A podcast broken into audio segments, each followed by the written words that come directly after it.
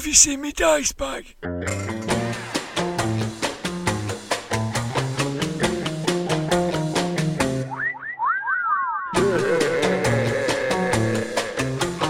Grognard Files. Hello, my name is Dirk the Dice, and this is the Grognard Files podcast, talking bobbins about tabletop RPGs from back in the day and today. This is the second part of episode 28, which includes all the bits that didn't appear in the first part, featuring the interview with the troll godfather, Ken St. Andre. This podcast goes deluxe. We've had another review, this time a blog entry from the Other Worlds blog by Finn Cullen that captures the spirit of what the Grognard Files is all about. The podcast covers retrospectives from some of the older games and his experiences playing them. He interviews gaming luminaries from back in the day and today and invites comment from his fellow host, Judge Blythe, often going into the whys and wherefores of the rules and the systems being discussed. In more recent episodes, they've moved on to cover more contemporary games and trends in the hobby, and their insights accord so strongly with my own that I found myself listening to the podcast with a sense that I'm sitting in with my own buddies and talking things through. The episodes are fun, engaging, and informative with a streak of laconic humour running through them particularly when Dirk and Blythe are discussing something contentious in the room of role playing rambling. Thanks, Finn. We have more from the interview with Ken St. Andre. He takes me on a tour of his troll cave, and we're joined by Gaz and Baz from What Would the Smart Party Do podcast to do some Tunnels and Trolls actual play. There's another First, Last and Everything from a member of the Grog Squad. This time it's Steve Ray at Orlanthe R on Twitter.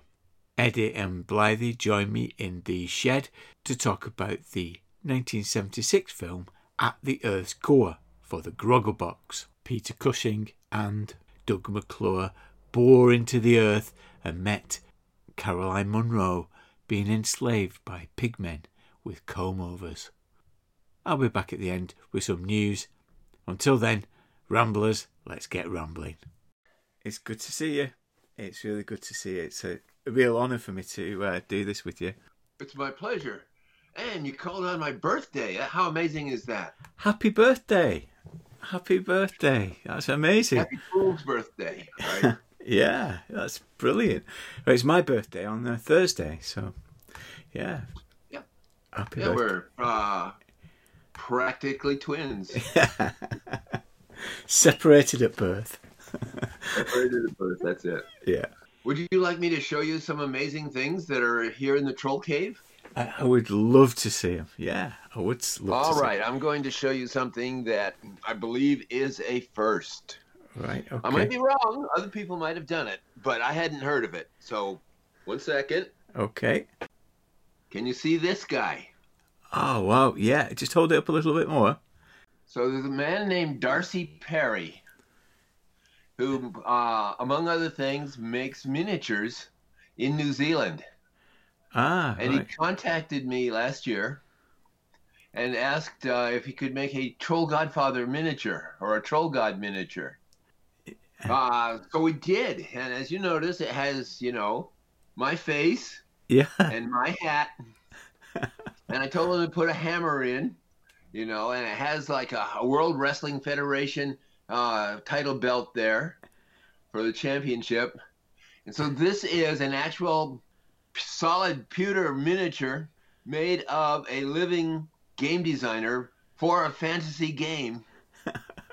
And and is that available? Can people buy that? They are. Yeah. That's about sixty dollars. I have a couple. There's also available in resin. It's just like little plastic things.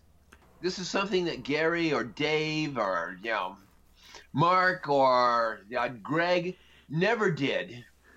it just uh, shows you know tunnels and trolls. Ken St. Andre is out there opening new fields, uh, doing new things before anybody, or maybe after anybody in all their cases. The other major trophy. This is the 2013 uh, super rare version of Deluxe Tunnels and Trolls. When I say super rare, I mean, you know, super rare because only about five or six of them were made. Really? Uh, Wow. one for each of the people on the um, uh, Fellowship of the Troll. This is, in its slipcase, the Dragonhide edition Wow. Of Deluxe Tunnels and Trolls. Um, it's in this black dragon hide because when they said, How do you want these bound for the super rare hardbound edition? I said, In black dragon hide if you have it. And this is what the uh, binder pulled out for me. So you can see uh, see the scales on it.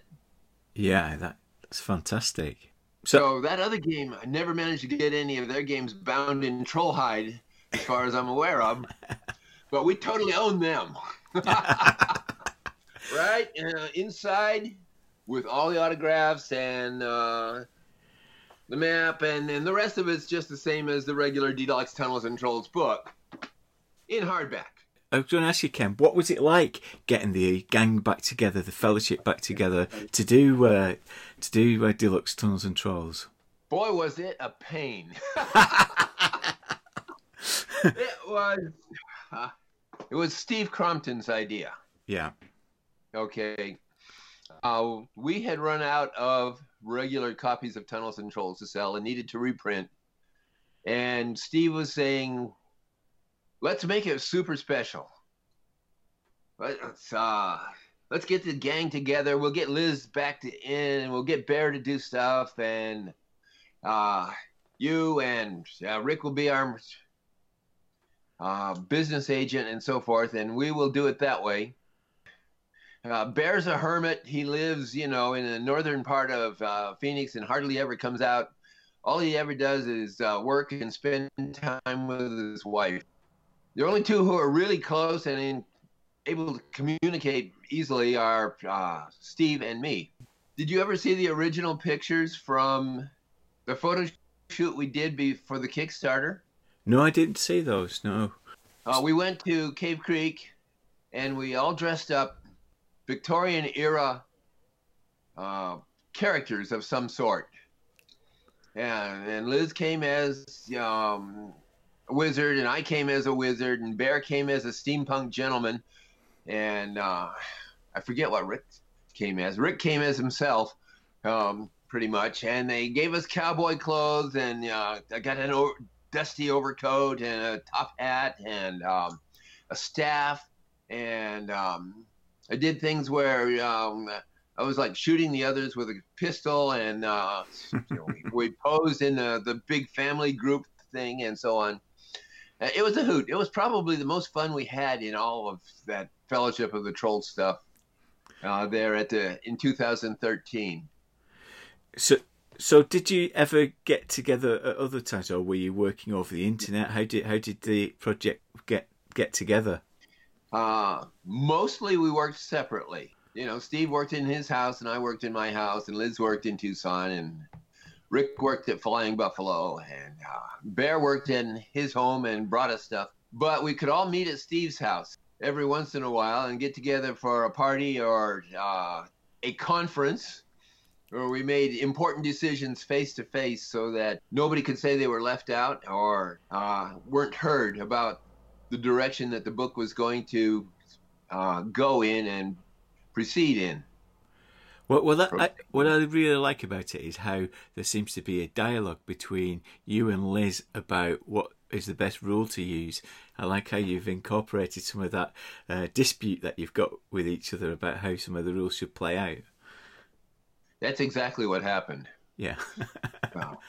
Um, if it had been strictly me, book would not be quite the book it is today. One of the things that I insisted on that had to be in there was that um, levels are determined by attributes. Back in the fifth edition and earlier, we had a table, you know, If you got uh, a thousand adventure points, you got to go to level two. Another 2,000 would take you to level three, and so forth. The same basic scheme as that other game. In 2005, I came up with a better way. Levels determined by attributes. So if you have a le- attribute that's in the 20s, you're a second level character. If you have an attribute in the 30s, you're a third level character. If you start as a troll with a strength of 50, you're a fifth level character. Just like real life. That's how our levels really are determined, you know. Uh, if you know a lot, a lot and you're really, really smart, you're a much higher level character than somebody who doesn't know any, even if you're the same age, right? If Yeah. you're a race driver and you have super reflexes and uh, a lot of skill, you're a high level race driver as compared to an ordinary driver like myself. Yeah, I pushed a car up over 100 miles an hour once or twice, uh, but um, I don't make my living at it. In Tunnels and Trolls, your level is determined by your best attribute.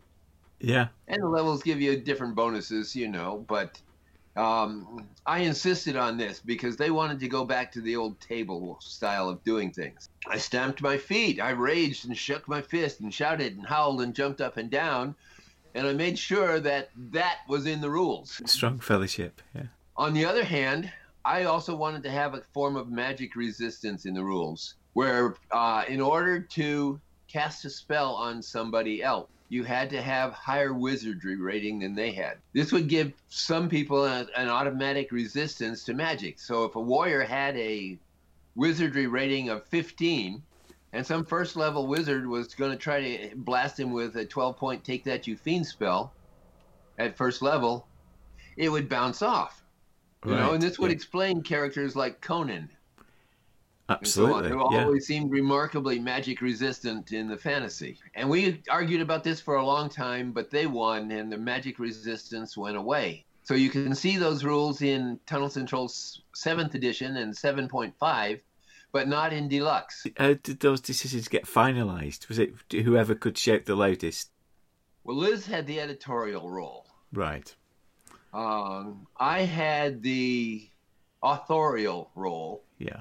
And the group had the Democratic role. So on that one, we voted. Bear wanted it the old way. Liz wanted it the old way. Steve didn't care, and I wanted it the new way. So it was like two and a half to one and a half. In that case, I acceded and said, okay, it'll still be tunnels and trolls, and it'll be easier for some people to understand, and we'll do it your way. The thing that appealed to me when I was uh, a, a kid with Tunnels and Trolls is that it was so simple and so simply produced. Do, do you miss do you miss that like uh, homemade aesthetic that Tunnels and Trolls had? I do miss it quite a bit, but I'm doing something about it and have been doing something about it since 2011. You probably know about Troll Holla Press on Drive Through RPG, right? Yeah. Well, it's available in PDFs, but uh, sometimes we go the extra step and make it available in hard copy, and that's just like the early days, right? I'm going to show you one. Yeah. So you just saw the manus, the masterpiece of Liz Danforth and Steve Crompton and uh, Flying Buffalo and so forth in Deluxe Tunnels and Trolls.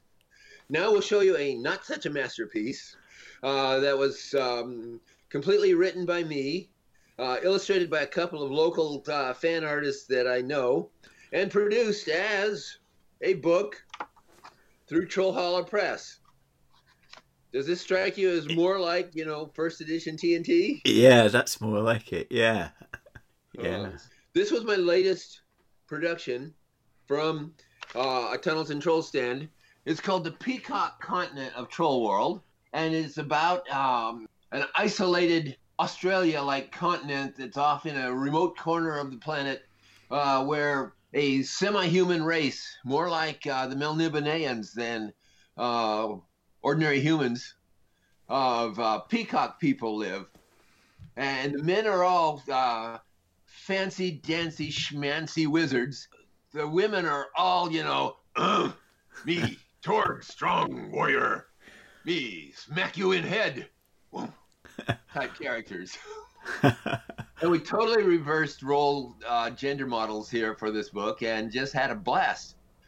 Um, finally got my editor, who is also a bit of an artist, to draw me a map. Wow, that's a good map. So I'm still doing things. And have you seen? Uh, uh, did you see the little minimalist role-playing game that I did last month called Fours? Yes, I did. Uh, And what what were you trying to achieve with that? Uh, what what what do I you was think? trying to achieve uh, a role-playing game with as few rules as possible, but still crunchy enough to be interesting. Yeah. That I could apply to any situation, uh, sort of like uh, the fate system or whatever, um, and that it would obviously be uh, designed for any role-playing system for playing anywhere you want. You want to play pirates? All right, we can play fi- pirates with fours. You want to play uh, spacemen? We can do that. You want to play superheroes? We can do that. In fact, I did that Friday night at the game convention I was just at. It was uh, two superheroes uh, investigate Dracula's castle in Romania, Wow, that sounds great. and they met Dracula at the end. of course, brilliant. So just it's going back to uh, uh, Tunnels and Trolls because um, a, good friend of uh, the podcast, uh, John Hancock, uh, pointed out that back in the eighties in a in a fanzine, you said that the TNT was a zombie, and it, you know it's still staggering on. Do you do you feel like it's come back to life? Oh yeah. Yeah, Um, in the 80s, it was possible that TNT might have just sort of faded away if Rick decided not to publish anymore. Uh, disappeared like uh, dozens or hundreds of other uh, individual effort role playing games that were out at the time did. Um, I was a new father. Uh, my daughter had just been born. And uh, I was deeply involved with trying to get ahead in my library career not part of the real Flying Buffalo crew, which was 30 miles away or 20 miles away, someplace. You know, they were in Tempe, I was in Phoenix. I had to make an effort to go out and see them. It kind of felt like, you know, it might just uh, fade away completely. We were- still having fun with my friends and, you know, game conventions and such, but that was about it. There wasn't any major marketing push. In fact, we never did give up we never did die. Uh, so uh, it might have been an impression, but it wasn't the truth. Tunnels and Trolls was never a zombie. Oh, that's good. That's good to hear. I think I think John worries about that analogy. Uh, well, now in the 21st century, it's flourishing like it never did before. And that may be because in the 90s, I started uh, an internet fan club for Tunnels and Trolls called Trollhalla. And I, at our heyday, we had about 400 members. I was just going to do it all with HTML and uh, a site on.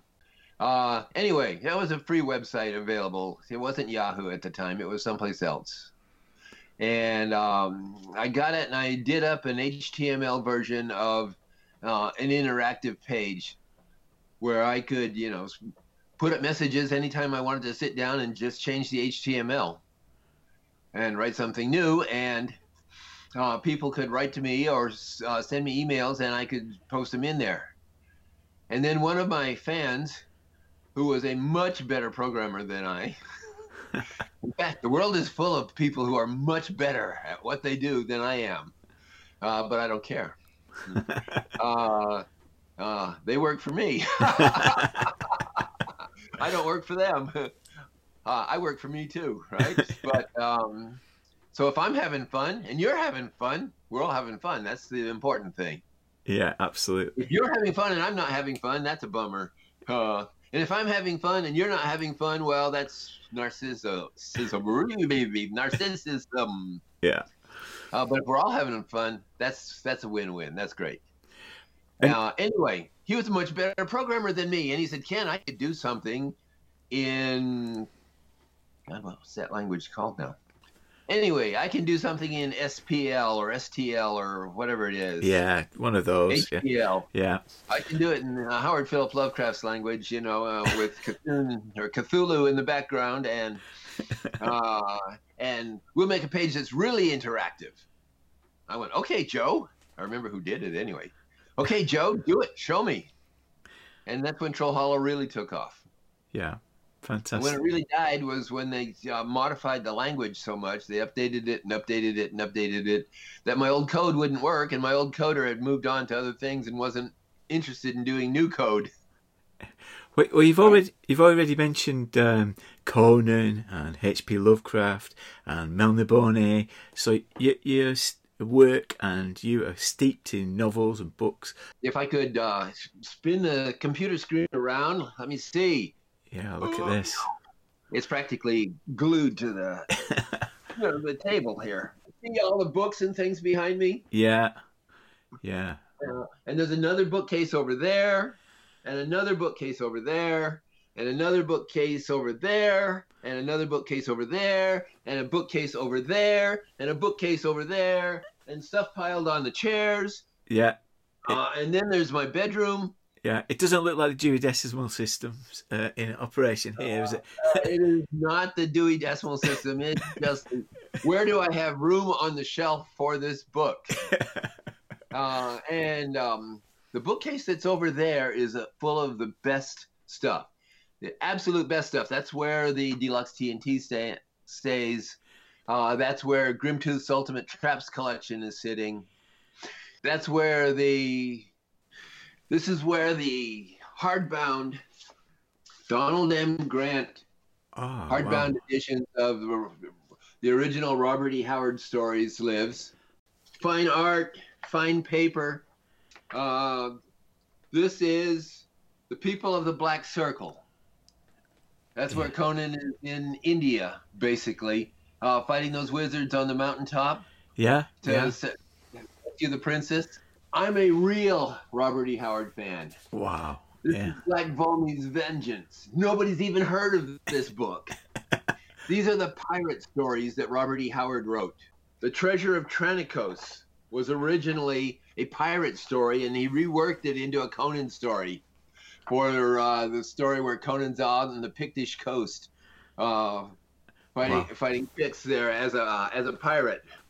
These are the original Alex Raymond Flash Gordon comic strips from the 30s. Oh, That's what this book is. It's a compilation oh, they're great. the original Flash Gordon story. This is The Face in the Abyss by Abraham Merritt. This is sort of modern fantasy. Uh, modern being, you know, the 1930s. Yeah, yeah. And his hero was a 20th century Earthman who gets caught up and lost in this incredibly fantastic place where the gods are real. And again, these these I have these books because you know I wasn't around in the 1930s. I have these books because of Donald M. Grant Press, which produced these really fine, high quality versions of these fantasy masterpieces and classics. And the, the illustrations look fantastic in those as well. They are great. They're Yeah. just really that's the one of the prime reasons for buying it. You collaborated with uh, Greg and uh, Steve on Stormbringer, which uh, I played the other day on my birthday. Actually, um, we uh, we had a, great time uh, uh, a playing that. Yeah, it was excellent, excellent. That's that's the thing that matters the most to me is that the people who play these games actually have a good time. Yeah, Uh, that they enjoy them. You might learn something or you might not, but you know, uh, you you get to go someplace else and uh, be and feel and think different things for a little while. And uh, what was the experience of uh, adapting uh, Moorcock's world for uh, Storm- Stormbringer? Was that a, a labour of love? It was a labor of love. Yeah. Um, by the time I was in high school, I was actively seeking out anything that I called sword and sorcery. Mhm.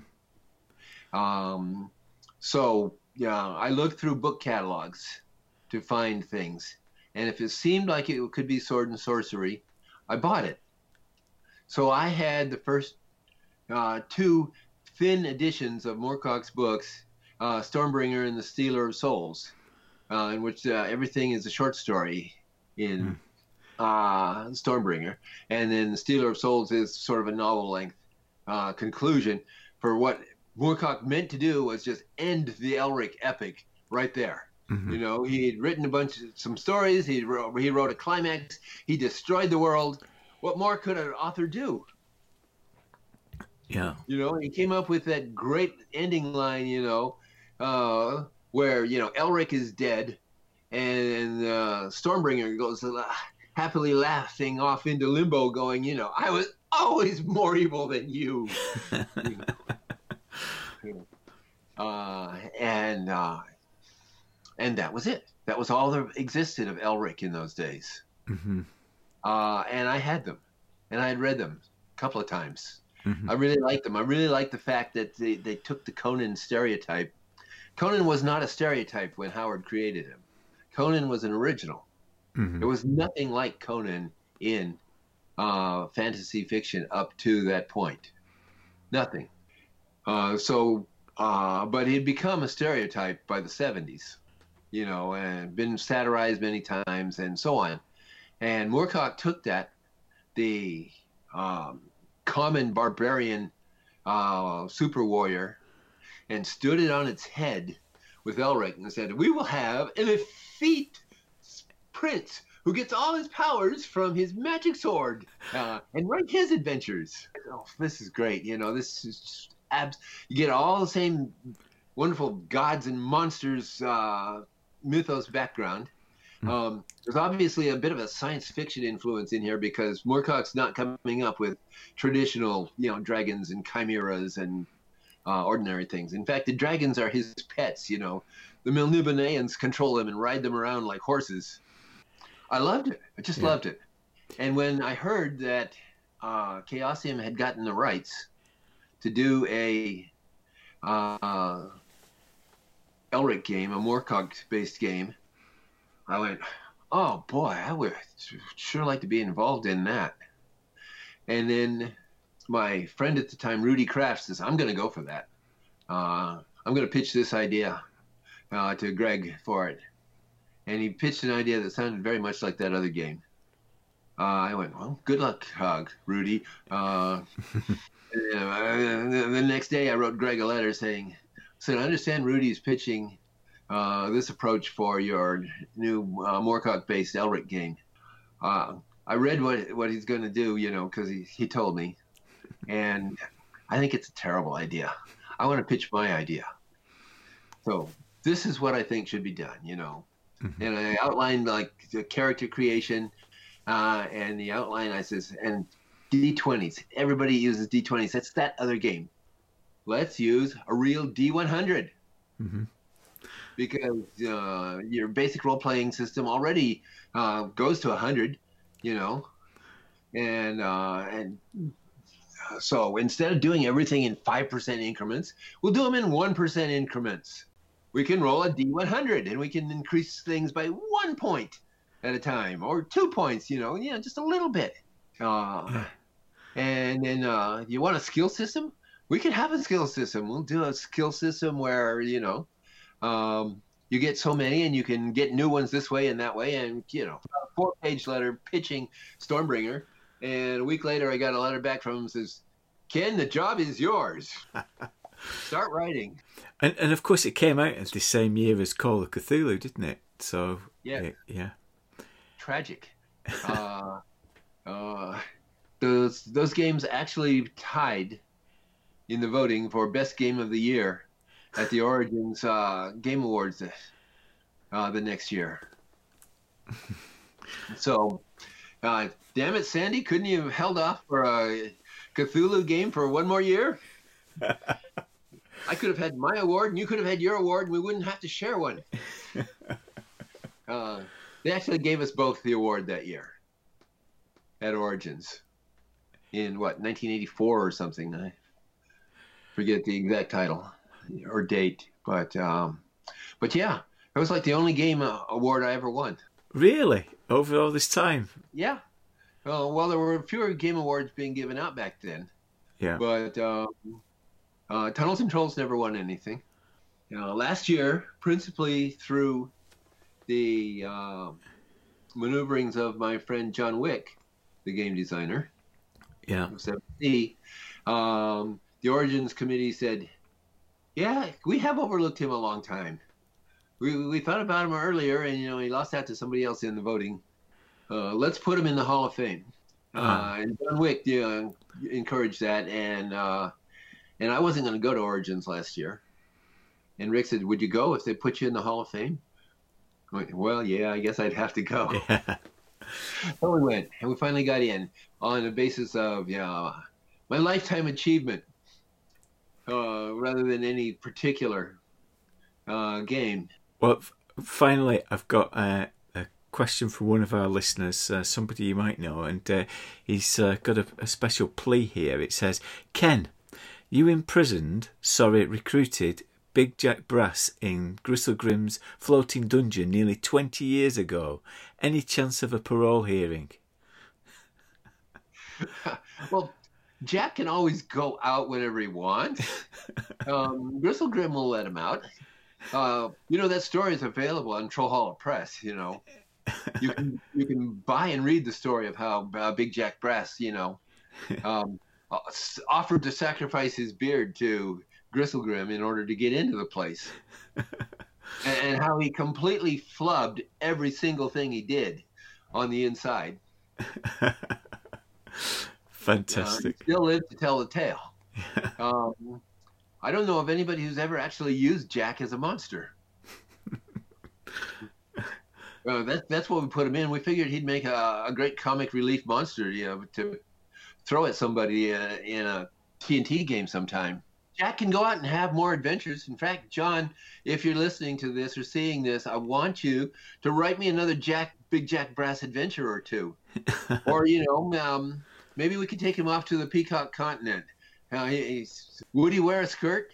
This is all I need to add. Uh, would he wear a skirt and uh, high shoulders? You know, uh, uh, to be part of the wizard class on the Peacock Continent. and and on that note, I think I've said thank you very much, uh, Ken. Bye. now. Bye now. Call me anytime. Thank you. Actual play. So you're goblins. Um, you've got pointy ears, pointy teeth, slick green skin. Yeah, no hair, and you've got longer legs and long arms, are longer than your body, and a sunken chest and a hard, hot belly. And you dream of returning to Fishquish Lake, where things were simpler. All you had to worry about every day was uh, spearing fat, shimmering fish in the lake. But King Snorking had to do a deal with a Uruk raiding party. So you've been led to this hidden location uh, after years of moving around the complex. You don't know quite where you are in relation to the rest of the underground, but it's it's dank and dark. And you're about to be briefed by Captain Tark Barak, who's your slave master, one of the brack breaking Uruks. He's in retirement, but despite his years and scars and wounds that he has, he's kept himself in good shape and he's quite an imposing fig- figure. And he's provided you uh, skewered charcoal rats on a stick for you to eat. And you're in a kitchen area in the centre uh, of a room where there's a couple of cells a cell that you've just come out of, and a cell that's got three other goblins in there Greb, Herbs, and uh, Jackan. You should in no way see them as spare characters. And so you're you're sat in the middle, and uh, he, he's- feeding you these uh, rats on a stick. They're quite a delicacy. They sell them elsewhere in the dungeon. And he's shoveling. he- He's got uh, big barrels of salt around, and he, he shovels some onto your plate for you to season it. Greb, Herbs, and Jarek are, are trying to reaching out because they want a scrap from your plate. So it's a chance to introduce yourself. So he's going to do a, a quick roll call. So let's uh, let's hear up from Portinskew. Portinskew, yeah, or Potty for short. He's not, strictly speaking, um, a goblin. He's actually a hobbit with Stockholm syndrome. So he's been captured by the goblins a long, long time ago, and he now thinks of himself as a goblin, and you think he's a goblin as well, and everyone else thinks he's a goblin. He's got uh, spell called Get Over It, which is a healing spell. And what about uh, Gut? So I am Gut Rub, and I'm in every sense a goblin. I'm the last of my name in my clan, the Red Gizzard clan. Well, apart from my younger brother, who's got the same name, I assume, and is also part of the same clan. But apart from that, I'm the last of my name apart from the other one. And uh, I used to work in a basilisk hatchery, which is probably the reason why I've got uh, two eye patches one over each eye, um, with small crystals set amongst them, so I can see vaguely, but I'm pretty much as as blind as someone who works in a basilisk hatchery should be. Okay, what about Git? Git is uh, the homunculus of gut. He's almost identical, but about 66% of the size. He's licking his lips and sniffing the air at the smell of charcoal rat because he's somehow misplaced his, uh, his crystal eye patch. God knows where it went, but hopefully his older brother can look after him. So for now, he's, uh, he's sniffing out those ratty morsels with the power of his not inconsequential nasal cavities. He too used to work in the basilisk uh, hatchery, so that's why he's been blind. But he knows he knows of a secret, perhaps a way out of this godforsaken place. If only Gut to stop messing about and uh, get in on the plan, so we can get out and, and get back to that lovely fish squish lake where we could dine on wriggly jelly deals. Tarak pulls up a chair and sits and he starts to brief you.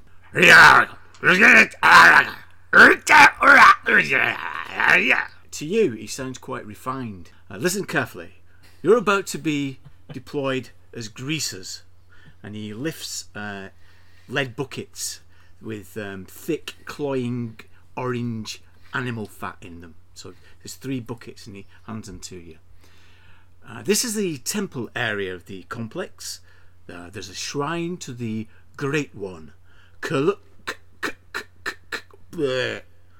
And what we lack in number, we will make up with decoys, ambush, inveiglement machinery, prankish strategy, and a number of baited devices. You're here to maintain them. Traps. This place is filled with traps, and the traps in this section are designed by the great Grimtooth himself. You're on a three day shift. One day, two day, three day.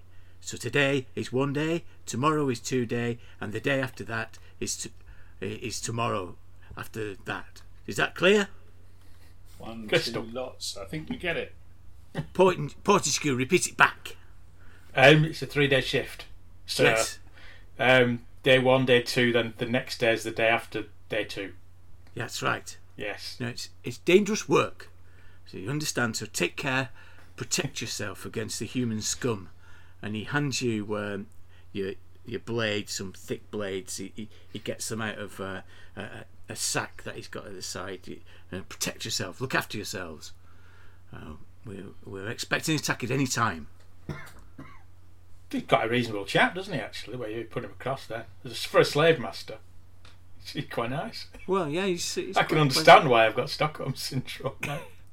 and he says there seems to be a disturbance in trap three and uh, there's something wrong with uh, one it's been it's been like that all week and you can see that uh, there's a pebble fluttering the other one's fallen over the one for trap two has fallen over so it seems to be some kind of warning device that he's got um, to show whether the traps are working or not Right.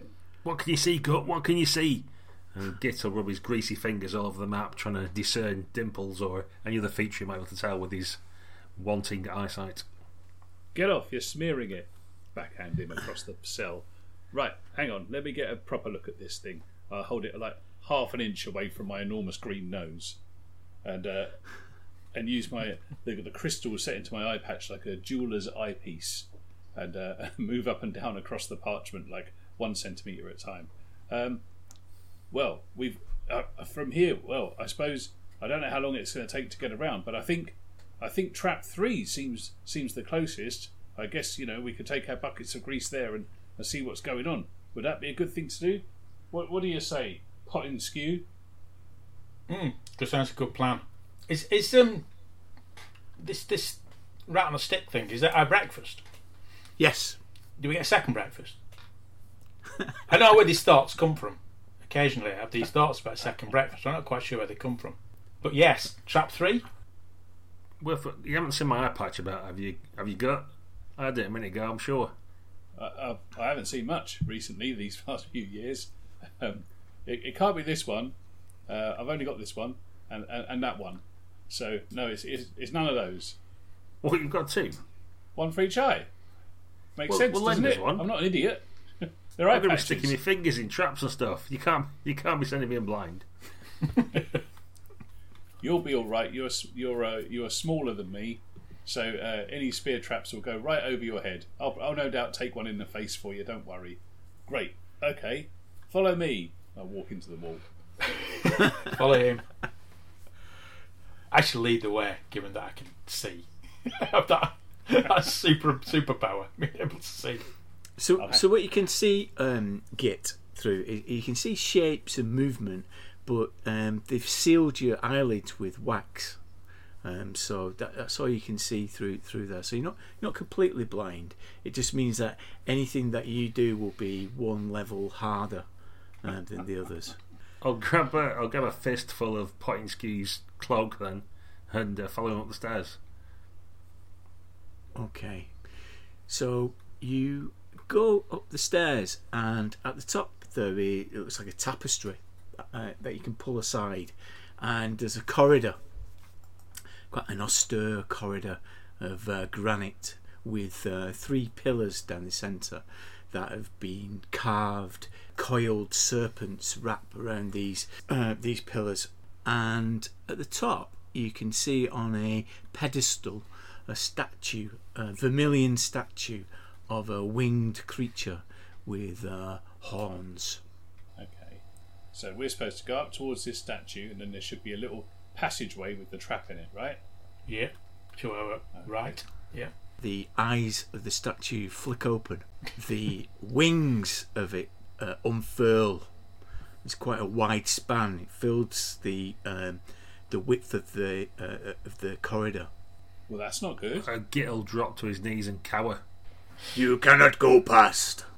We're, I we're the with official um, trap maintenance crew. I'm not. I'm not uh, I've not seen your faces before. We've, we've been sent by our boss. We're the new shift. Yeah. You don't. You, listen, you're not the trap, are you? The trap. I have been put here to protect the temple. I have be the cer- trap. I have certain discretion in these matters, but uh, you can't get past. Will it help if we grease you up? Or grease Aye. your palms? I beg your pardon. Well, we've Not- got, we've not got kind of buckets of monster. grease. We can grease your palms. I've heard that's what humans do to get places. humans, humans, where are they? They're just down the they stairs. I saw them a minute ago. Just just down the corridor. Yeah.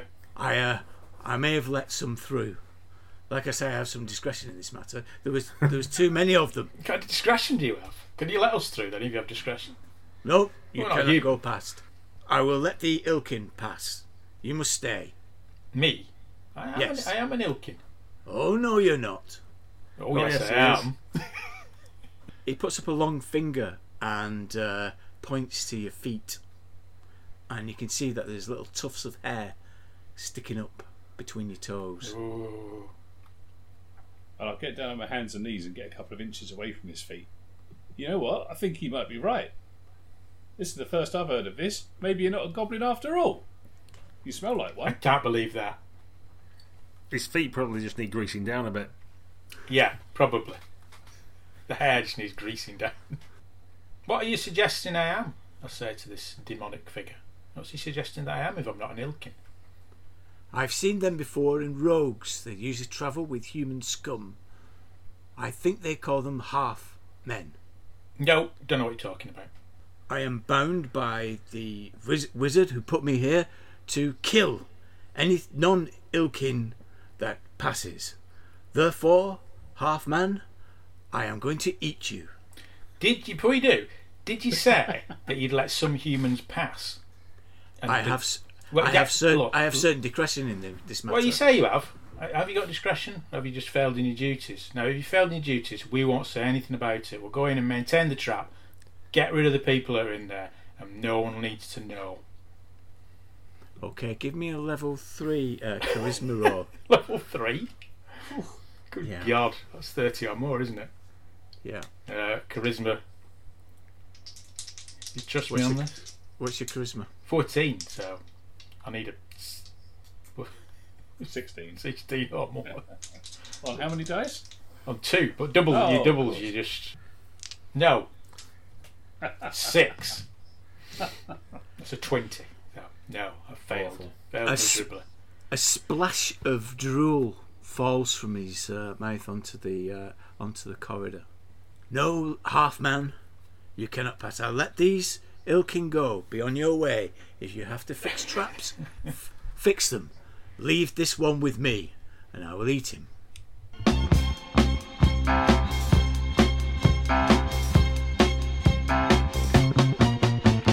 First, last, and everything. Hello. This is my contribution to the soon to be legendary First, Last and Everything segment. I'm Steve Ray, at AllAnthar on Twitter. I'm not sure how I first heard of gaming or tabletop role playing as a kid. I certainly didn't play a lot of board games when I was younger, other than the standard 70s fare of Buckaroo, Mousetrap, and Monopoly. I'd always been interested in fantasy and sci fi novels, though. Alongside the peerless Tolkien, I'd also been captivated by Julian May's Saga of the Exiles, a time travelling saga that saw fugitives from a future utopian society going into Earth's prehistoric past, only to find it already claimed by warring psionic races from a far galaxy. Amazing stuff, and I spent many happy hours daydreaming about actually being one of the exiles, one with amazing psionic powers, obviously. However, my first glimpse of a way to live out these daydreams, if only by proxy, came with hearing about the fighting, the Fighting Fantasy game books and meeting my friend Ant for the first time. Having purchased the Forest of Doom from the local Smiths, I was entirely hooked on the whole concept and I wanted more of it, or anything like it. Even though this was 1983 and I was 15, I'd never heard of Dungeons and Dragons, Traveller, White Dwarf, or anything like that. But someone told me at school that if I was interested in that sort of thing, then Ant was the man. I didn't really know him, other than as a kid who hung around with another lad who wore a jacket festooned with Kiss band patches, another thing I was drawn to but had no understanding of. Having made my first approach, oh, all right, you got loads of those Fighting Fantasy books. Could I borrow some? I managed to get an in- reluctant invite to Ant's house to see his gaming stuff. To say Ant was a pinnacle of gaming cool in 1983 would be an understatement. He'd been started off early in wargaming by his uncle, and by the time I met him, he'd become well established and seemed to own a copy of virtually everything: AD&D, RuneQuest, Bushido, Laserburn, Nuclear War, Traveller, Illuminati. The list goes on. What impressed me most was the offhand way he'd refer to stuff as I opened boxes and cupboards in his gaming den to be greeted by ever more amazing finds. Oh yeah, that's my fully painted 15 military English Civil War army. Or, oh yeah, that's a full set of the Car Wars games and all the Uncle Albert's catalogues.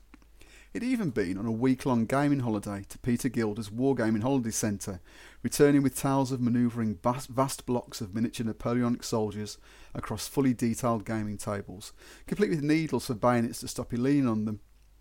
I must have stared disbelievingly at this. His parents had paid for him to do that. I came from a standard Midlands working class background, and this type of thing was so far outside my conception of what was possible, it may as well have been science fiction. I had no idea what any of this stuff was or how it was used, of course. I just knew that I wanted in. Ant graciously let me borrow some of his collection of white dwarfs, and I devoured them.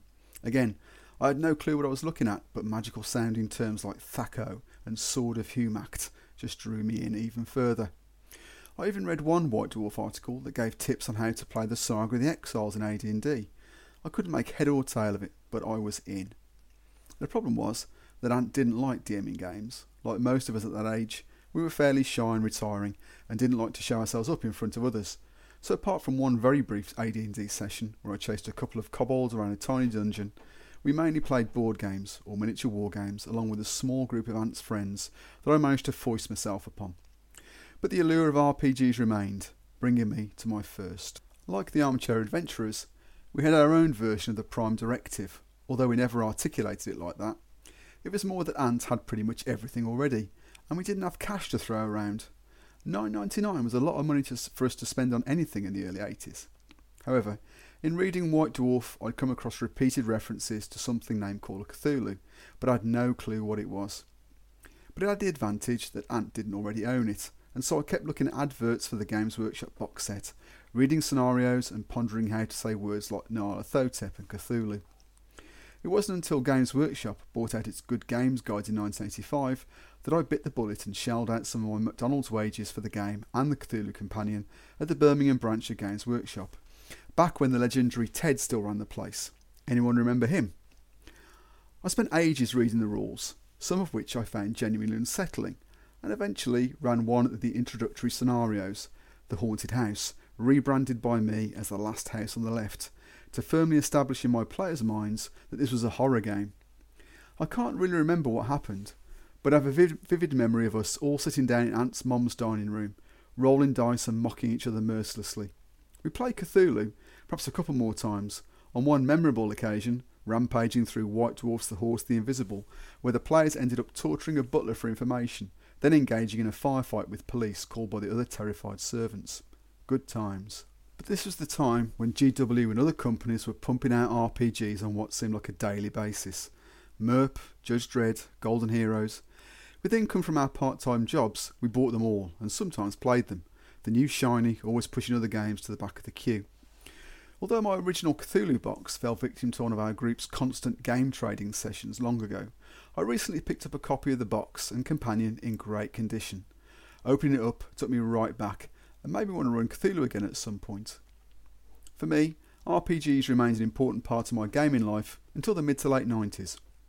But it was always alongside and eventually overtaken by miniature wargaming. All sorts of things, but mainly Warhammer 40,000 or 40k for the cognoscenti. I think we just got older, and as we'd never spent any time on any one game, we weren't invested in any world or set of characters. Besides, most of us had families by then or other commitments, and wargaming had the advantage of being easy to arrange with little thought needed beforehand. Or rather, it was, that is, until a chance remark by my daughter a couple of days before Christmas in 2017. I think she'd seen a reference to Critical Role and D&D on social media and casually declared she'd like to give it a go rather than buying a player's handbook straight off, I remembered I'd got a few bits of RPG stuff in the loft that I'd kept for sentimental reasons mainly. A battered RQ2 rulebook and Cults of Prax, together with some Earth Earthdawn books. Picking up the RuneQuest, I wondered whether there were any podcasts covering this stuff. The phrase Sword of Humakt still rang in my memory, so perhaps it was time to find out what one actually was. I found a podcast called The Grognard Files on iTunes, of course, and the rest, as they say, is history. On listening to Dirk, Blythe and Ed ramble on about the game, I experienced a warm rush of nostalgia. Wargaming was all very well, but I really hankered after a narrative game experience, where the story was all and notions of winning and losing were unnecessary. But where in gaming could such an experience be found? As the great man said, Don't!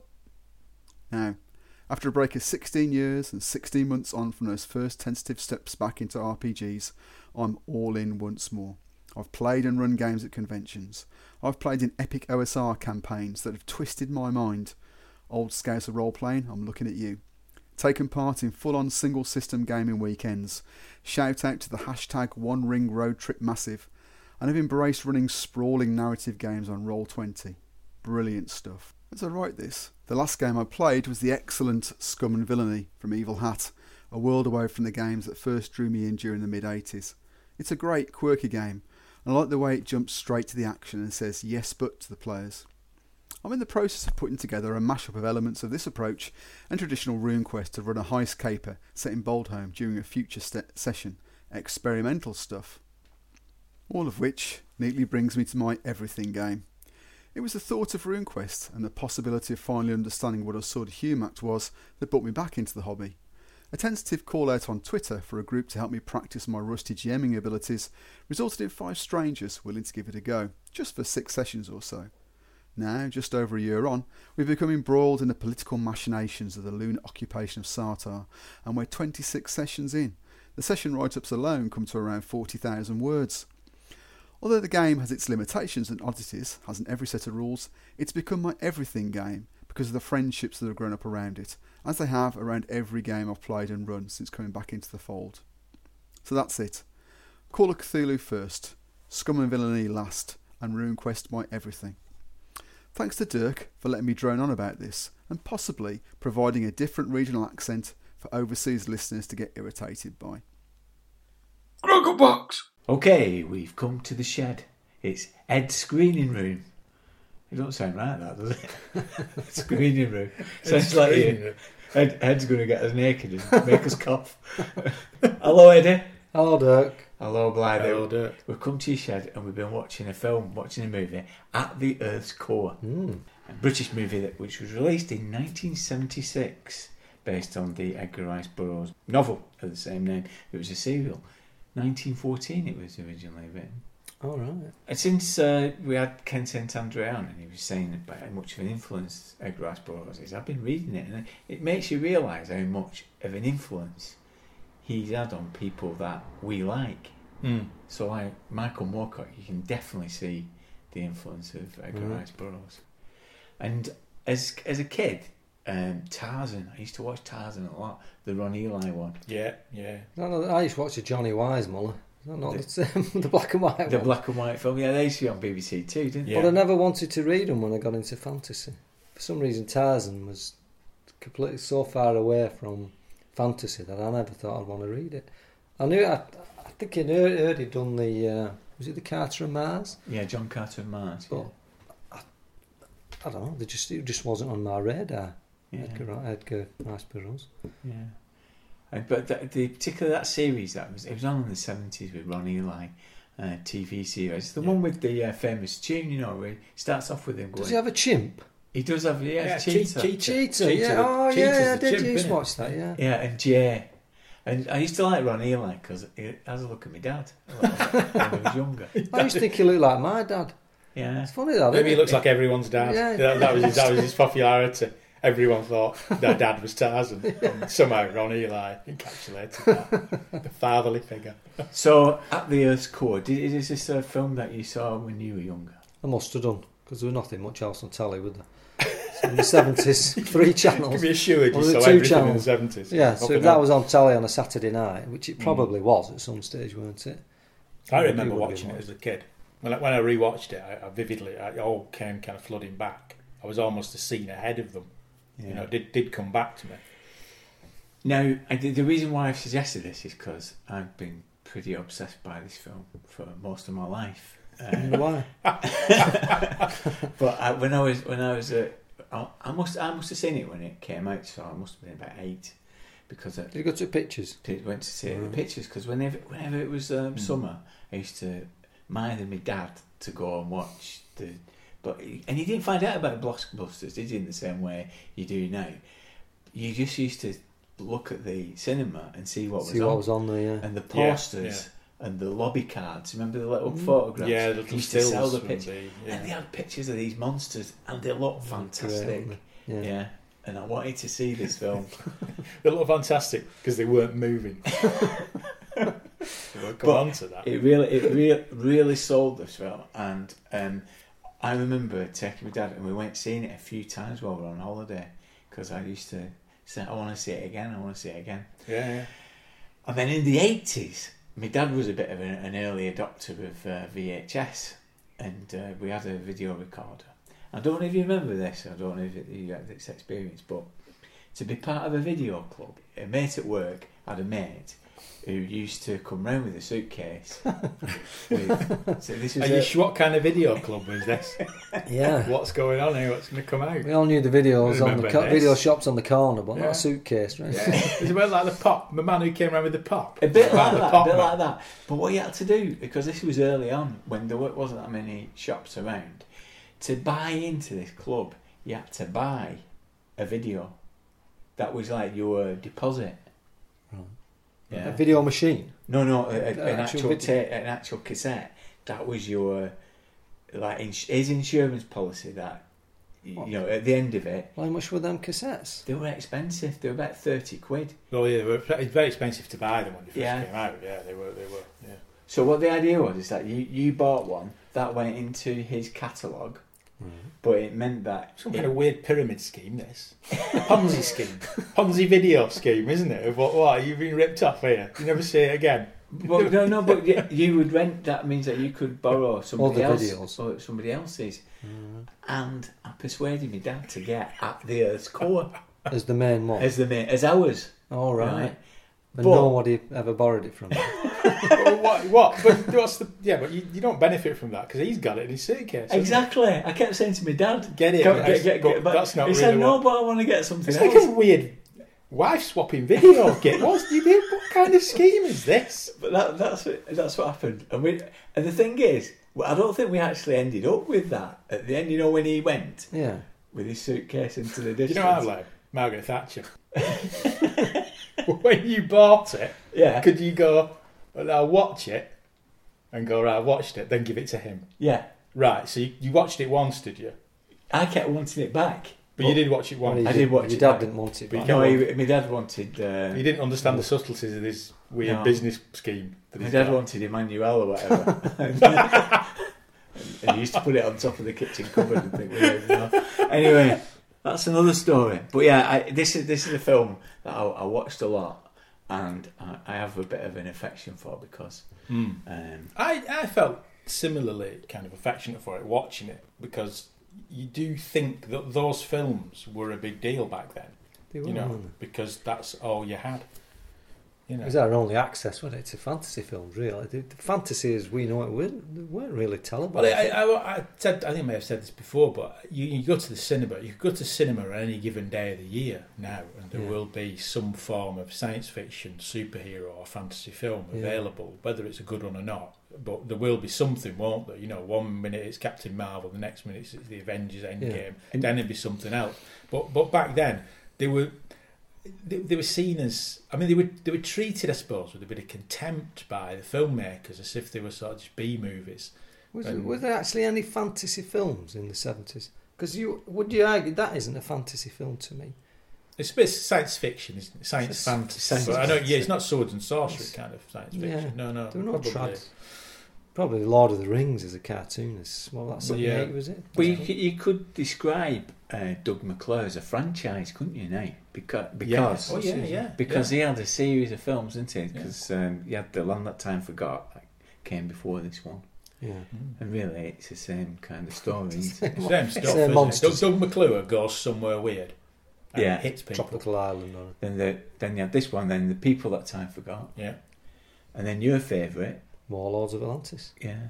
Mm. Which was out later, wasn't it? Yeah, it was that later, But yeah, he that was the last one. right. He was, he was a to the 80s, franchise early because as a kid, I remember if, if Doug McClure was in it, you assumed, oh right, this will be good This'll because be- it's, it's you know what? It be- is like McDonald's, isn't it? So first thing to say is the uh, the soundtrack, isn't it? So when it opens up, you've got um, library footage of Mm. a um, steelwork somewhere. haven't? Mm. Well, it, well, it's done quite Silhouette. cleverly, isn't it? I think at first you think it, it is the Earth's core, and then gradually you realise it's a steelworks. Yeah. They're building the, the mole, Mm. aren't they? The, the thing, the, the, devi- the machine. The high calibration digging machine, you mean? And that's what that's what um, Peter The. Cushing's character calls, it, isn't it? Yeah, but it's called the Iron Mole, isn't it? Yeah, the mole. And you've got to say something about the soundtrack, haven't you? 'Cause it's like part Tangerine Dream, part It um, is. It's- Elgar. It's a fantastic soundtrack. I Yeah. loved it, especially the bits when they went. Was it Elucidar? When they went outside and when it, they changed from like slightly classical to this. Mm, you could say it's Yeah, fantastic. I love you- that kind of music. You could say it's 70s fantastic. prog. You could say somebody's got drunk and let loose in the radio. It's seventies workshop prog. It's BBC. great. Right, to I- me, it says otherworldliness. About it. Purple sky, bit of prog on the back. The It is a weird soundtrack. The whole, I think, the whole soundtrack is weird because Yeah. the, the, some of the sound, the monsters make weird sounds. Yeah. Everything's, everything's weird. Like I said, they just discovered man. these sound samples, haven't they? Yeah, they, they've gone crazy, haven't Yeah, they? They go, look what we can do. Let's do We that. do that, yeah, Let's do this. So, so we see the mole, and it's in Wales. It all starts in Wales. Yeah, it was in. Wales, Rhondda Yeah. Valley. From isn't the it? valley. Yeah. and they uh, they have this big mole and it's pointed at and they've got a crowd gathered, haven't they? Yeah, in straw boaters and blazers. That Yeah. kind of Edwardian, isn't it? Yeah. It's set in the Edwardian times, isn't it? Yeah. it? Well, it's, it's written. That's when it was written. It's set when it was written, isn't Yeah. it? And uh, and then you've got you got Peter Cushing, who's uh, the professor, and you've got Doug McClure. It's who- Doug McClure. Doug McClure, and you know he's a brash American because he's wearing Because he's Doug McClure and he is a brash American. and he's wearing a check suit And a cigar. Yeah. and a cigar. Yeah. to say, yeah, yeah. That's his prop in it. And, a, Doesn't know what to do with his hands, so he's got to have a cigar. Hasn't and a brown derby hat as well. Yeah, doesn't he? yeah, yeah, yeah. of course. And Peter Cushing, um, Peter Cushing is the is the doctor, is the professor. Is it a doctor or a professor? He's a professor. the professor, isn't it? Is that his weirdest weirdest accent? It is, yeah. I, I realised halfway through, ah, he's trying to be Welsh, but he's not pulling it off. he? Oh, was it? Ah, I right. think he's like Welsh, trying to do a Welsh to accent. me, he irritated me in it, actually, this. Oh, Yeah. David, ooh. Yeah, A like bumbling around. It It was lapses, misplaced. yeah, like po- posh fella, but also at times slightly Welsh. Well, when you think at this time, he'd have been playing Moff Tarkin. Yeah, He'd been filming Moff Tarkin, and then been, You yeah, know, yeah. Looking Yeah. down his list, or what am I doing next, or Dotty Professor. Fascinating actor. I looked him up on Wikipedia. You wouldn't you wouldn't believe.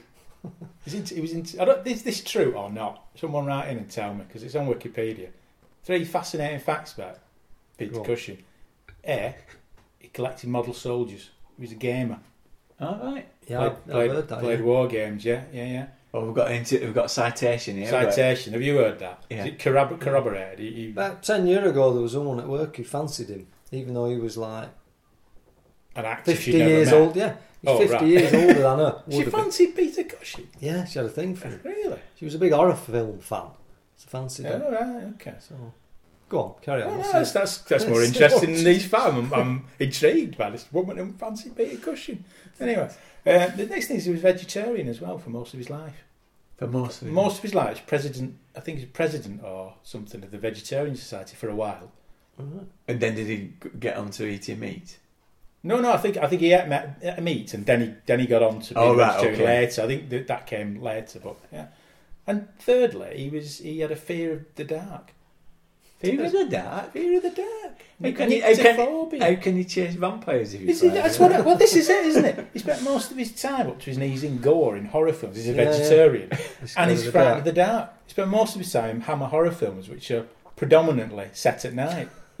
I don't, I'm not sure it's true, but that's what it says. Yeah, that's probably why he was ambivalent to the dark side. Is, uh, Of course, yeah. Ironically, it says he got over it. He Ah. went for walks at night. Bit of a tip there. If you're frightened of the dark, go For a the, the Peter at night. Cushing method. Get mugged. Yeah, got rid of fear of being mugged then, but the, the dark didn't. find. him. That's substitution, The dark isn't it? frighten Fear of being mugged. so they get they get inside the uh, cockpit, get all the dials. It's very very pulpy, isn't it? Yeah. And uh, tells him to put his cigar right. Because they run out of oxygen. Yeah. There's no oxygen tanks.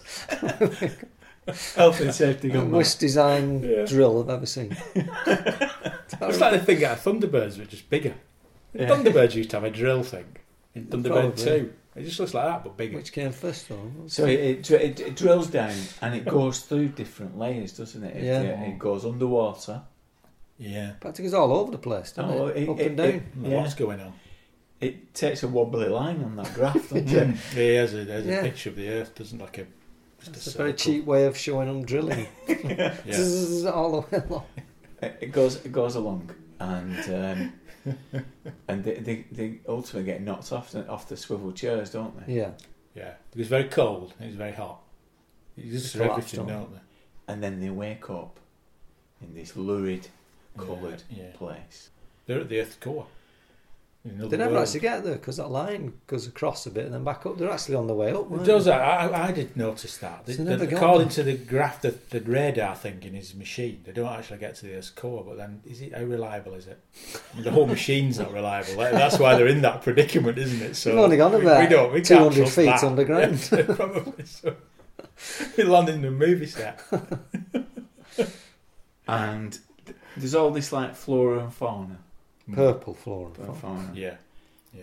And then we get the first thing, don't we? The giant budgie lizard comes Yes. through the Yes. that strange hawk-like creature thing with Yeah. funny face. Thing. I have to say, all But it was a man in a suit. all the monsters in it, all the monsters in the film generally reminded me of It's a Knockout. you know when they used to have people dressed as giants fighting each other. wobbling See, I, I don't think It, remind, it just reminded me of that, like the Fil Rouge. I thought Eddie Waring, he's a commentary from Eddie Waring, you know, Italy and Spain, dressed as Well, monsters. it's obviously it's the weak point of the uh, film, isn't it? The money spent on the, But the you see- monsters. Yeah. But It's He's, a- age, he's going to defend it now. But It's- go on. Go on. Go on, defend it. Well, I knew as a kid that the monsters were Yeah. costumes, but I still thought they were brilliant. Yeah, because you were expected to f- fill in the blanks with your Yeah, imagination. Yeah. in them days. Yeah. they? Yeah. They knew this was a common thing, like watching a play. You know, you know these things that aren't in you know proper effects for the player, but you you, you accept it.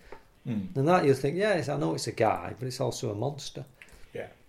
That's So, right. th- so, they, so they get rescued, don't they? They get rescued by the um, the Sagoth, the half human, half pig uh, Oh, yeah. creatures, who- slaver things. slave things, talk like uh, fax machines, don't they?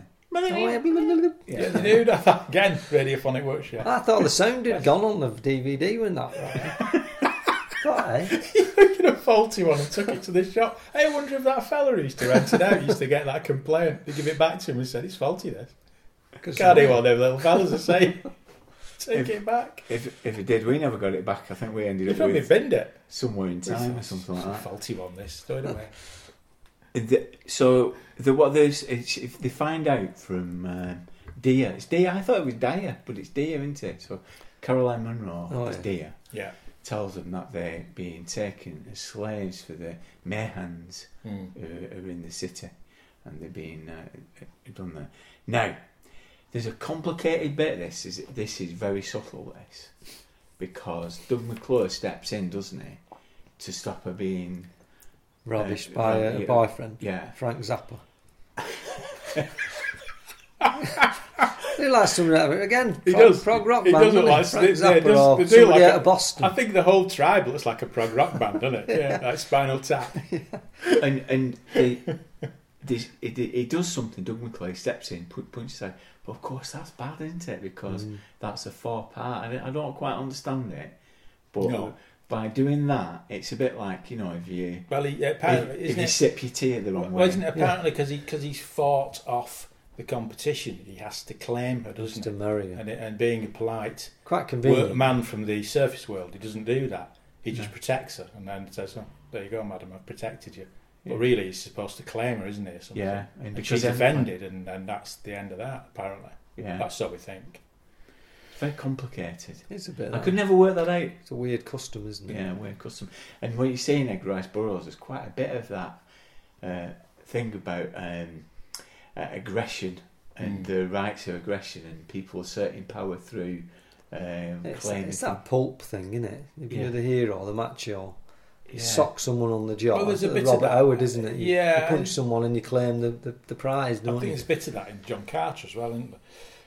I saw the film, John Carter film, which is quite good actually. Um, and there's a bit of that in that, you know, about tribes and princesses and people's rights over other people, that, that kind of thing is Yeah. there. I suppose Tarzan's very similar yeah, to that. yeah. If you read Yeah. Tarzan, Tarzan's um, Tarzan's Rise to the uh, Jungle is him um, asserting power over other apes Mm. And showing dominance. Yeah, Yeah. yeah. And uh, there's quite a lot of that. Yeah, and it. there is, and like you said, that yeah, it's cool. That that's a central part of it, really, isn't it? Because because he's committed this uh, error of judgment, or because he doesn't realise what he's done, that he wants to kind of find her again, doesn't he? Yeah, there's So- li- little bits of Yeah.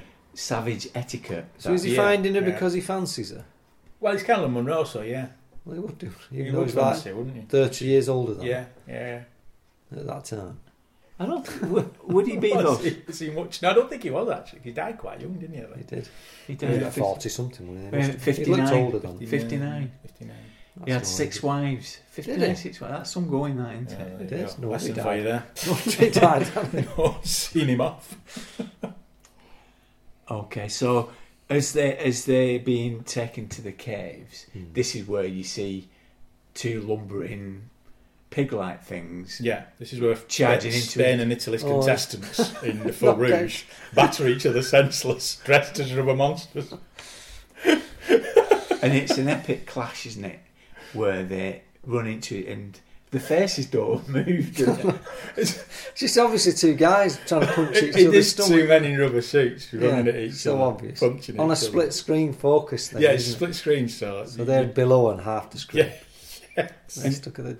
and you've got you've got the sound effects, and you've got um, Peter Cushing going ooh in the background. yeah. He ruins it, him, doesn't he, Peter Cushing? Bumbling around. That misplaced comic timing. That was finest moment. He's a good actor. You can't not like Peter Cushing. Well, he played, he played Doctor Who, didn't he? In two Doctor Who films. Did he play him like that?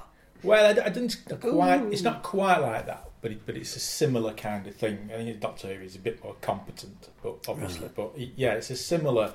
But it's a similar kind of role, isn't it? He's he's like, you know, going somewhere with his, with his assistant, Yeah, his yeah. companion. So, yeah. Same part, isn't Mm.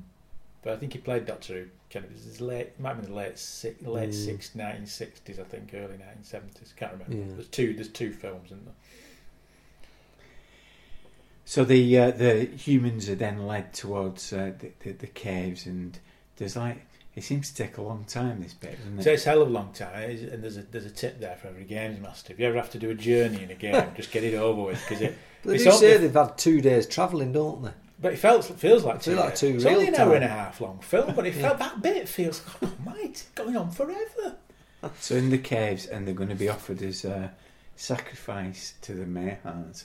Now, to me, the Mahars are terrifying The creepy blinks. with the creepy blinks. creepy blinks and creepy noises. Yeah. You know, I mean, although although I did did joke about the this, the soundtrack and the special effect, the noise special effects, it does add something to it. The noises are weird. It's full of weird noises. That's the thing that's the thing actually surprised me really watching it that I didn't. The only thing this thing I didn't remember from being a kid how weird the sound effects are, hmm. and it's just full of weird sound effects. Right from those little pigmen, the way they speak, to the the way the Mahars make the screechy noises. The whole thing's full of weird noises, isn't it? Of Which- electro- which does- isn't it? Yeah, but it does add up something sort It of does. odd odd to it, you know. Mm. and and the way that these Mahars look, they're like high in the caves, aren't they? And they seem to have some kind of telepathic power between each other and some over the little pigmen. Yeah. And So yeah, control control them, don't they? yeah, Yeah, It's done quite effectively, that, isn't it? yeah. But um, Innes, um, Doug McClure escapes, doesn't he? He gets gets Mm. away, goes on for a bit, and about halfway he starts putting chalk on the walls. Doesn't do it earlier on. No, Where's he you get the chalk size. from, though? Yeah, yeah, He just appears with a bit of chalk, doesn't he? yeah. Yeah. Even though he's already lost. Yeah, where did he find that? and so eventually he gets doesn't he gets his way through and he sees a local doesn't he He comes outside the cave. doesn't he? outside the Gets- cave starts having That a fight becomes a with proggy soundtrack, doesn't it? Every time we go outside, that purple skies. Him. and then they get attacked by a plant They get attacked. They fight each other, don't they? First, fight, and then they get yeah. attacked by a plant. I think Doug Doug saves his life by the man-eating plant. That was quite a good effect. That that plant. that plant Yeah, it was quite creepy. That scene. It Yeah, was, kind of, it was done quite well for what yeah. the limited kind of effects they had. and so they start to conspire don't they to uh, Yeah. overthrow, Overthrow. The, the Mahars Mm. and they get in and then this is the scene isn't it this is the scene where uh, the women are offered as sacrifice Yeah, and this, thi- to me this is terrifying that is genuinely uh, that is creepy and weird because they are they're like hypnotized these four women aren't they and they're kind of picked off by these Mahar It's like straight out of a sexploitation film, isn't it? you know I didn't have to convince my dad that hard to go and watch it though. That's the thing. Three times one holiday in Markham. yeah Captured, isn't he, uh, Doug McClure at this point, Mm. and he's forced to fight a giant lizard. Giant- yeah It's like a ball, Yeah. isn't it? the Swedish Swedish it's a knockout team Swedish is a knockout team Is three, like a three of them three of three Swedish fellas in a suit It's well, it. To be honest, it frankly looks like it couldn't be asked fighting him. To be honest, it's like a big lumbering thing, isn't Yeah, it? yeah. Thinking, what am I doing here? It So doesn't look that dangerous No, it's not, it's not very agile is it you can just wear it out by walking around in a circle it's like They tottering couldn't really bite him because Yeah. they didn't have the effects for the teeth. It kind of just nuzzled him, didn't it? yeah, it did. Yeah, like a killer, bumped into a him. killer pantomime horse that's chasing him round. and so he sticks his uh, spear into it and, and kills it. His Kills broken it. spear. His broken spear. yeah, yeah. And uh, Quite The- conveniently, they'd run outside the cave and there's Yeah. be on the cliff edge and she's there. yeah, Why are they there? Just appeared out of nowhere. No, Doug jumps across, saves her by sheltering her. And the professor, Professor gets a bow and arrow. doesn't or an arrow from nowhere, somewhere. yeah. Finds one there. he shoots at the, the fire breathing dragon, could you call it? Toad. Thing. It's toad. Fire breathing toad something. It It just rolls down the hill. doesn't Yeah. it? Does it explode at the bottom? It does explode. Yeah. I'm sure the dragons explode when you fall down. It's, it seems, uh, yeah, like a fire breathing creature. So it seems like a flaw in its survival. From a Darwinistic perspective, if it if it has tumble and explodes, Yeah. there's not much future for him, is there? No. The survival of the fittest and all that. So when when they've got a deer, she starts to it starts getting this more and this complicated power relationship again, doesn't it? She starts Mm. telling him about the ugly one and the sly one. Yeah. They're all called something, aren't they? No wonder. The, it's, it's, at one point, the tribes admit they don't all get on. No wonder. You're the ugly one, you're the sly one. All right, you're the fat one then. You're the one with big ears. You're the spotty one. They're, Yeah. very, they're very judgmental, aren't they? They are, aren't And so they get. I'm, I'm trying to work this out. So is it is it the the ugly? I can't remember. Is it the ugly one who? It's the ugly one who, who wants her. And he's, Yeah, but what, I couldn't get that because the sly one had been trying to get her, but Doug McClure stepped in, punched the sly one. The sly one decided to back the ugly one. Yeah, the sly one thought, oh, she of- belongs to the ugly one. I can't. I mean, maybe it's the savage etiquette. He's been defeated. He accepts that and thinks, all right, well, in that case, I'll get the ugly one to do over Doug Yeah. as a sort of So it's really this thing. It's just like a, a sequence. Yeah. sequence of encounters, isn't it? I Yeah. could think of. We'll have a fight with this yeah, dragon. Yeah, yeah, Fight with the, the, this bull yeah. lizard thing. Fight with this walking peacock thing in the jungle. It's an AD and D module, It really, is. isn't It it? is. Yeah. One encounter after another. Yeah. No plot. And a dungeon. And and also what um, uh, Doug does, he kind of raises them up as an army. He starts Yeah. getting them Yeah. to feel like they- Revolution. a revolution. like, Yeah. They don't have to be slaves, do they anymore? no. Mm. And so he ends up defeating the ugly one, the sly one, and Both of them. The Mahars eventually. the Mahars. And what they what they uh, have a chance now of taking Dia home, Yeah. but she doesn't want to, does she? No, she? she dumps Yeah. him She doesn't want to go. Why would she? Why would she want to go though? because she Well, said wait, she was what? happy. If Caroline Munro said, don't you stay there with Caroline Munro in the centre of the earth? would, wouldn't you? You would, wouldn't you? Any, anyone would. I mean, why would you say, oh, well, I'm not coming with you? Oh, well, never mind. stay then I'll, I'll go. Oh, thanks. She's Well, you supposed to all just that stay. effort for nothing. Yeah. But it, it always looked a bit unrealistic that relationship to me, Doug McClure, and it was doomed to disaster. That's fair, so not, she just, dumped him. not just the relationship's unrealistic, isn't everything else. I think I think what you'll find is that's called acting, because uh, Caroline Munro's playing a very difficult part in that, where she's trying to. Yes, it'd be difficult playing a woman from the Earth's core. Yeah. But also trying to. What she's trying to do as a princess is to balance yeah. the the responsibilities towards her people and her own desires. Wow, So she's- why yes. did she have any responsibilities to her people? Of course, because she's a princess. Oh right, yeah, Yeah. he mentioned that in passing, but there was no evidence of that. Was there? But she hmm. she's got she had to balance those responsibilities with her own personal desires, and in the end, she chose. Well, that and that's fine. But why didn't Doug just stay with her? I think in a modern re- a modern retelling of it, he'd stay would with her, do, yeah. wouldn't Yeah, he? He he'd, he'd bend to her kind of. but did they do a, re- a remake a couple of years ago with The They- Rock? They did Oh, um, what was Journey to the Centre of the Oh, Earth, and- right. and it's easy to confuse the two. Yeah, Because Why? How these things be confused? so the giant mole returns to the surface of the does, Earth. does, yeah. Yeah, peace is restored. It, it returns behind two Keystone Cops outside the White House. in- doesn't in the It White comes with House the White House lawn, gardens, yeah. the lawn, yeah. yeah Oh. two Keystone Cops like run around, like in circles, and then run away. It would have been an anticlimax to end up back in the Rhondda Wales. Valley. Rhondda Valley, yeah. So yeah, they end up in the uh, White House. So, so that's uh, th- that's at the Earth's core. So as a game, so we've already said that it's a series of encounters. What else can we get from it? As a Well, I can- if you give your players a drill, they can drill their own dungeon. there you are. Sod drawing a map. A, ma- a machine that goes Machine, you crazy. gotta drill your own dungeon, control, drills your own dungeon Get to in find your way back Drill out. your way down and I'll just throw some encounters in Yeah. there. Yeah, It's easy, isn't it? no map needed. I do, I do think the ending, the, the ending does smack actually of a role playing session uh, It's- that's run out of time, where the games master says, the players say, "Well, well the, the the drill, the mole, wasn't it broken? Oh yeah, well, it's fixed now. All right, Yeah. what do we do about the princess? they? Nah, nothing. Never mind. You go home. Right, get over it. Was it? Would you say it was a Cthulhu scenario or not?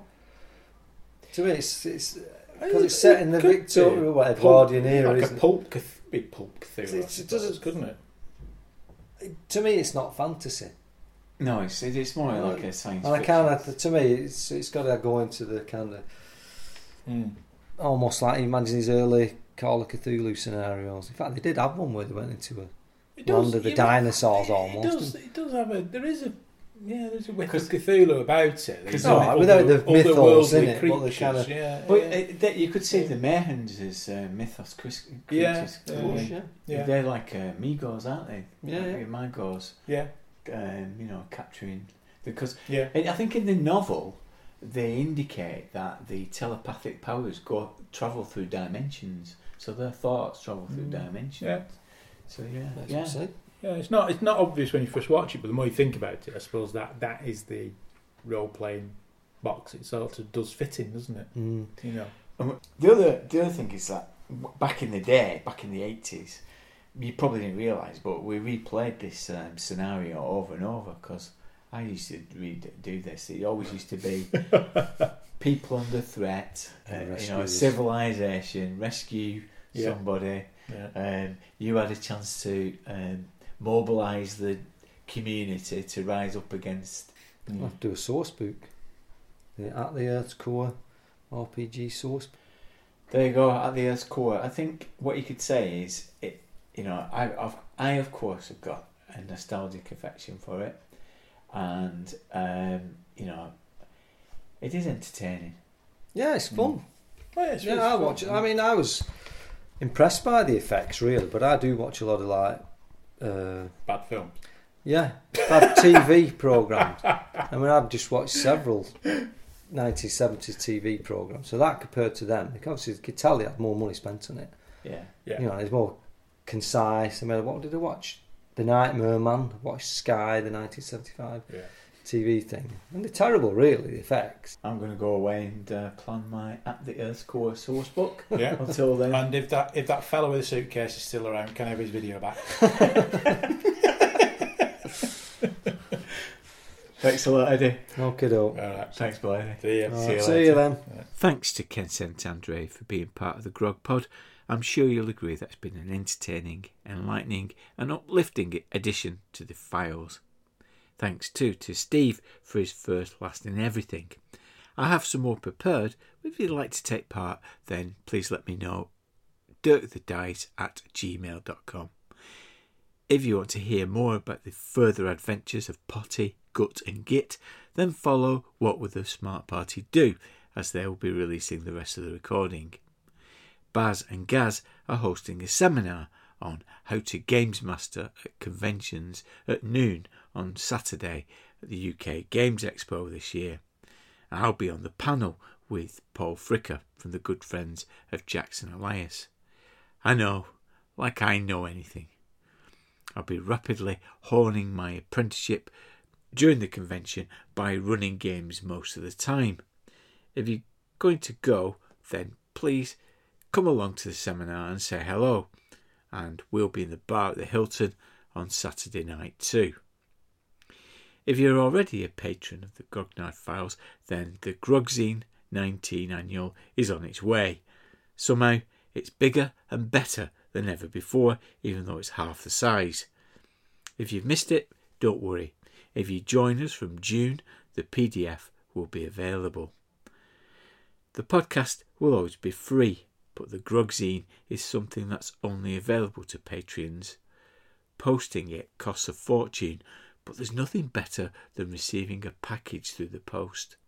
The hosting bill is due too, and the Patreon contributions really do help keep this show on the road. So thank you so much to all of you who've given us a tip every month.